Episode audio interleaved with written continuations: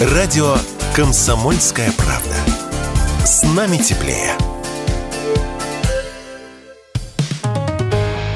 «Экономика» на Радио КП.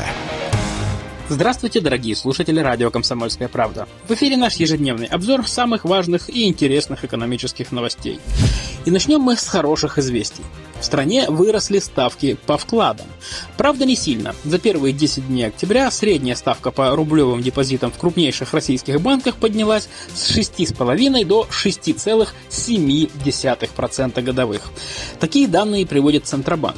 Повышение, хотя и такое маленькое, стало неожиданностью, ведь в последние месяцы ставки по вкладам только и делали, что снижались. Но мобилизация внесла свои коррективы. После 21 сентября россияне сняли со своих банковских счетов почти 800 миллиардов рублей. Ну, тут ничего удивительного. В непростые времена наш народ всегда запасается наличкой. И поднимая ставки, банкиры пытаются пополнить свои деньгохранилища. Если, услышав эти слова, вы сразу достали из-под подушки пачку недавно снятой наличности и собираетесь нести ее обратно в банк, то вот вам полезный совет. Сейчас, чтобы заманить клиентов, банки используют разные хитрости. Например, могут рекламировать ставку сильно выше рыночной, но чтобы получить ее, нужно будет заключить договор страхования жизни. Так что обязательно все уточняйте у банковских работников и внимательно читайте договор. И, кстати, как я уже на днях рассказывал, за последнее время выросли ставки не только по вкладам, но и по кредитам. В начале октября российские банки подняли ставки потребительских займов в среднем на 1,7% до 20,5% годовых. Ипотека тоже подорожала и теперь стоит минимум 10% годовых. Здесь одна из основных причин тоже в мобилизации. Банки опасаются, что многие клиенты окажутся не в состоянии платить и поднимают ставки, чтобы снизить свой риск потери дохода. И еще, ну как же без этого, поговорим про потолок цен на российскую нефть. Страны Большой Семерки уже давно грозятся ввести ограничение цены российской нефти. Ввести этот потолок предлагают с 5 декабря. Но сумма, о которой может идти речь, до сих пор не называлась. И вот, министр финансов США Джанет Йеллен заявила, что российская нефть должна стоить 60 долларов за баррель.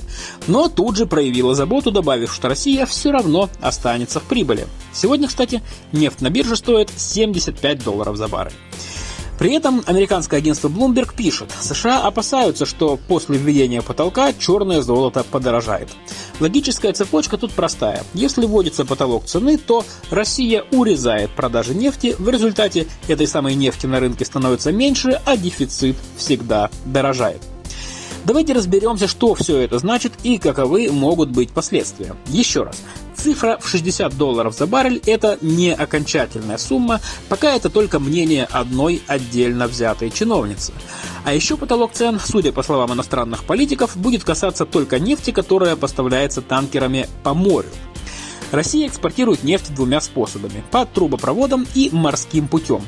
Если брать в цифрах, то в сутки мы в среднем добываем 10 миллионов 700 тысяч баррелей. Из них 7,5 миллионов баррелей уходят на экспорт. Еще полгода назад Европа забирала в себе половину этого объема, но сейчас всего 660 тысяч. Эту цифру приводит агентство Bloomberg. Остальной объем Россия отправила на восток. По трубам уходит около 30, ну 35% экспортной нефти, и цена на нее, как правило, зафиксирована долгосрочными контрактами. Остальное, то есть примерно две трети, идет морем, а это значит, что установленный потолок цен грозит России серьезным падением прибыли. Как на введение такого потолка могут отреагировать российские власти? Главный возможный ответ уже озвучен. И президент Владимир Путин, и вице-премьер Александр Новак заявили, что Россия не будет поставлять нефть в те страны, которые введут потолок. Но помешать введению такого потолка наша страна вряд ли сможет. При этом, кстати, американцы уже заявили, что не будут наказывать санкциями те страны, которые станут покупать нефть по цене выше этого потолка. Кстати, эксперты говорят, что даже 60 долларов за баррель это действительно для нас Цена, конечно, далеко не лучшая, но и не худшая. В России цена отсечения 44 доллара 20 центов за баррель. Цена отсечения – это грань, при которой баланс бюджета равен нулю. Ценой в 44 доллара 20 центов Россия пополняет бюджет так, чтобы он не был дефицитным.